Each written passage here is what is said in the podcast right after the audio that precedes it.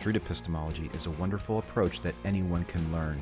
You can learn more about street epistemology at streetepistemology.com.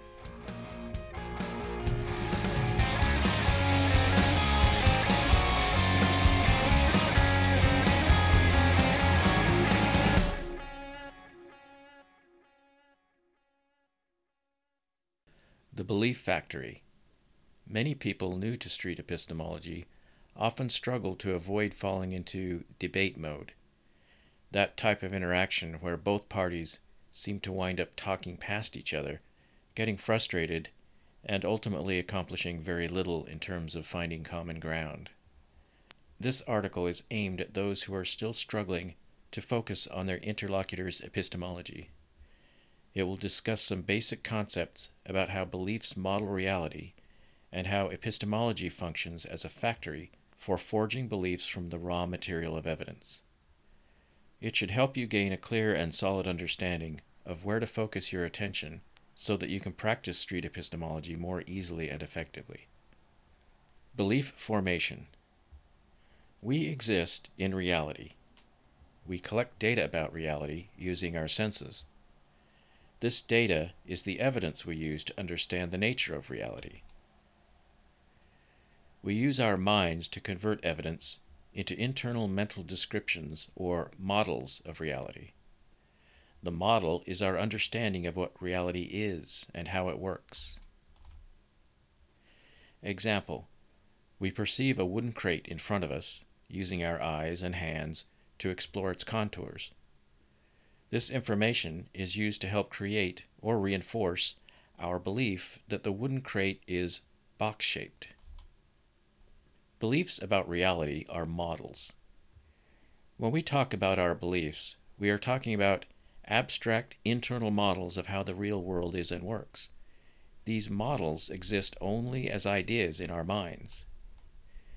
Example If someone believes in an afterlife, their mental model of reality includes the idea that people possess a property that persists after their body dies. Those who believe this property exists often call it a soul. Beliefs may not be accurate. Our beliefs, models of reality, may or may not correspond well with reality itself. When a model is less accurate in this way, we call it a false belief. When our model is more accurate, we say that the belief is true.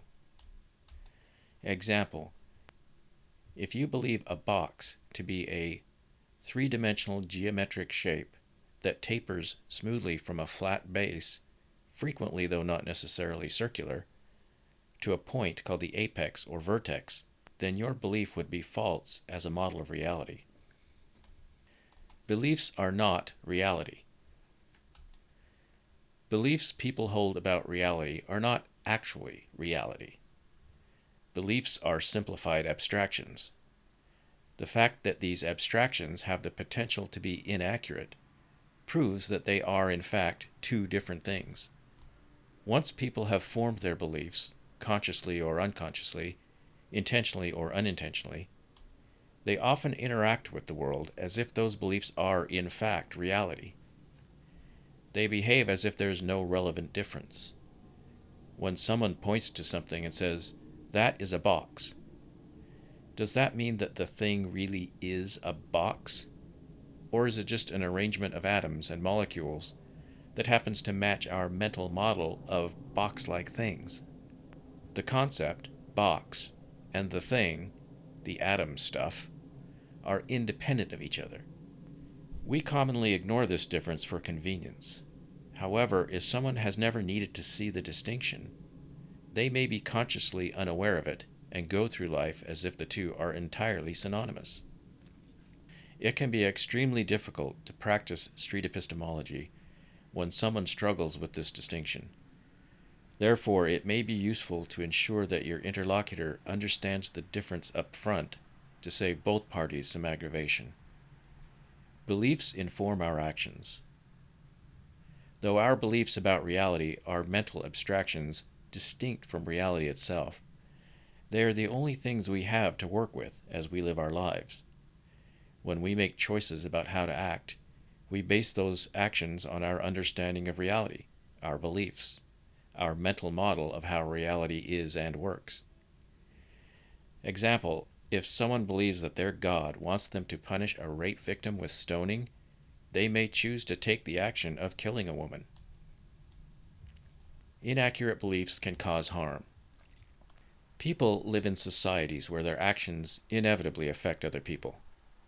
If our beliefs are not true, and our beliefs inform our actions, then our beliefs indirectly and our actions directly have a very real potential to cause harm to ourselves and others.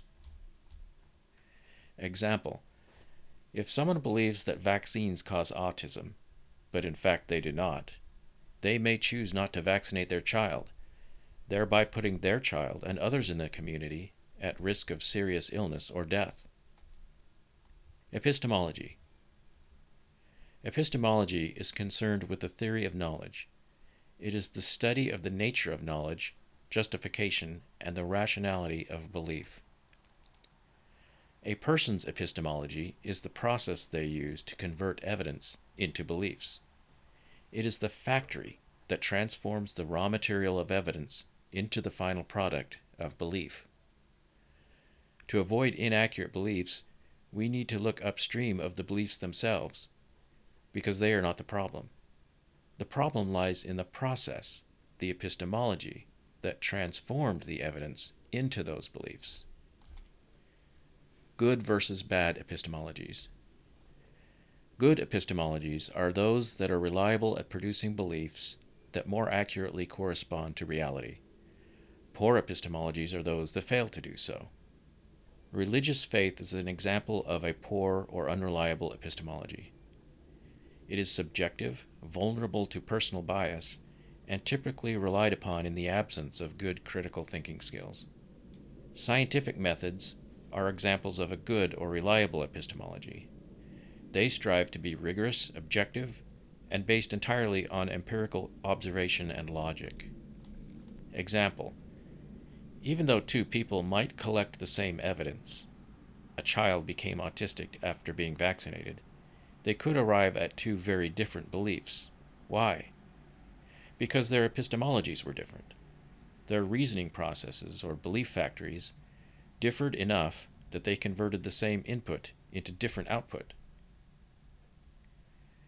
Street epistemology. Street epistemology is a form of conversation that relies heavily on Socratic questioning. It attempts to reveal poor epistemologies and demonstrate better ones while simultaneously employing the necessary social skills to help avoid unproductive emotional responses and encourage empathetic attitudes. Why street epistemology is better. If we accept that actions based on inaccurate beliefs are undesirable, then we should strive to avoid arriving at inaccurate beliefs. Unfortunately, if you want to challenge someone's very deeply held but probably inaccurate belief about reality, presenting them with alternative evidence will typically fail. This is because you haven't altered their epistemology. They will simply feed your alternative evidence into their faulty factory and come up with another bad conclusion. Evidence in support of your own belief will only work if their factory works in the same way as yours. Street epistemology specifically tries to focus on a person's epistemology, the factory, not on their beliefs or their evidence. The goal is to reveal to both participants the thinking process that leads from evidence to conclusion. Never mind the evidence. When someone presents evidence that you know is poor, resist the urge to refute it with a competing bit of evidence. Instead, try to form questions that delve into what your interlocutor is doing with that evidence. Once they discover the flaws in their reasoning, the defects in their factory, they will change how they evaluate evidence, or repair the defect. They will have improved their critical thinking skills and be better equipped to skillfully evaluate evidence in the future. Never mind the beliefs themselves. When they tell you about conclusions they've reached that you feel are erroneous, don't respond with alternative conclusions that make more sense to you. Set those aside. Instead, keep exploring how they transformed their evidence into those conclusions. When they themselves discover the flaws in their own logic, this will eventually result in improved critical thinking skills that can be applied to any subject going forward. Focus on the factory. For example, when you detect a logical fallacy, don't point out that they've fallen victim to a logical fallacy. Instead, ask a question that allows them to discover for themselves the flaw in the logic. For example, if your interlocutor says, My evidence is that my son got autism immediately after being vaccinated, you could respond with, Aha, you've fallen victim to the cum hoc ergo propter hoc fallacy. But this will likely be received poorly and lead to debate. Your best clue that this is not a great response? It's not a question. A better response would be Is it possible for a thing to happen right after something else, even though the first thing was not actually the cause of the second? Here, you're inviting them to analyze the thinking process they're using and hopefully realize for themselves that correlation does not equal causation. Conclusion In conclusion, when attempting to use street epistemology, I recommend keeping this image in your mind. Imagine a factory with evidence going in one side and beliefs coming out the other. Keep your attention on the factory itself. Above all, stay focused on the belief factories. If you get distracted and pulled into the weeds, don't worry about it. Just stop and return to the factory. It will become a lot easier with practice. Good luck. Street epistemology is a technique by Dr. Peter Boghossian in his book A Manual for Creating Atheists and his Android and iOS app, Atheos.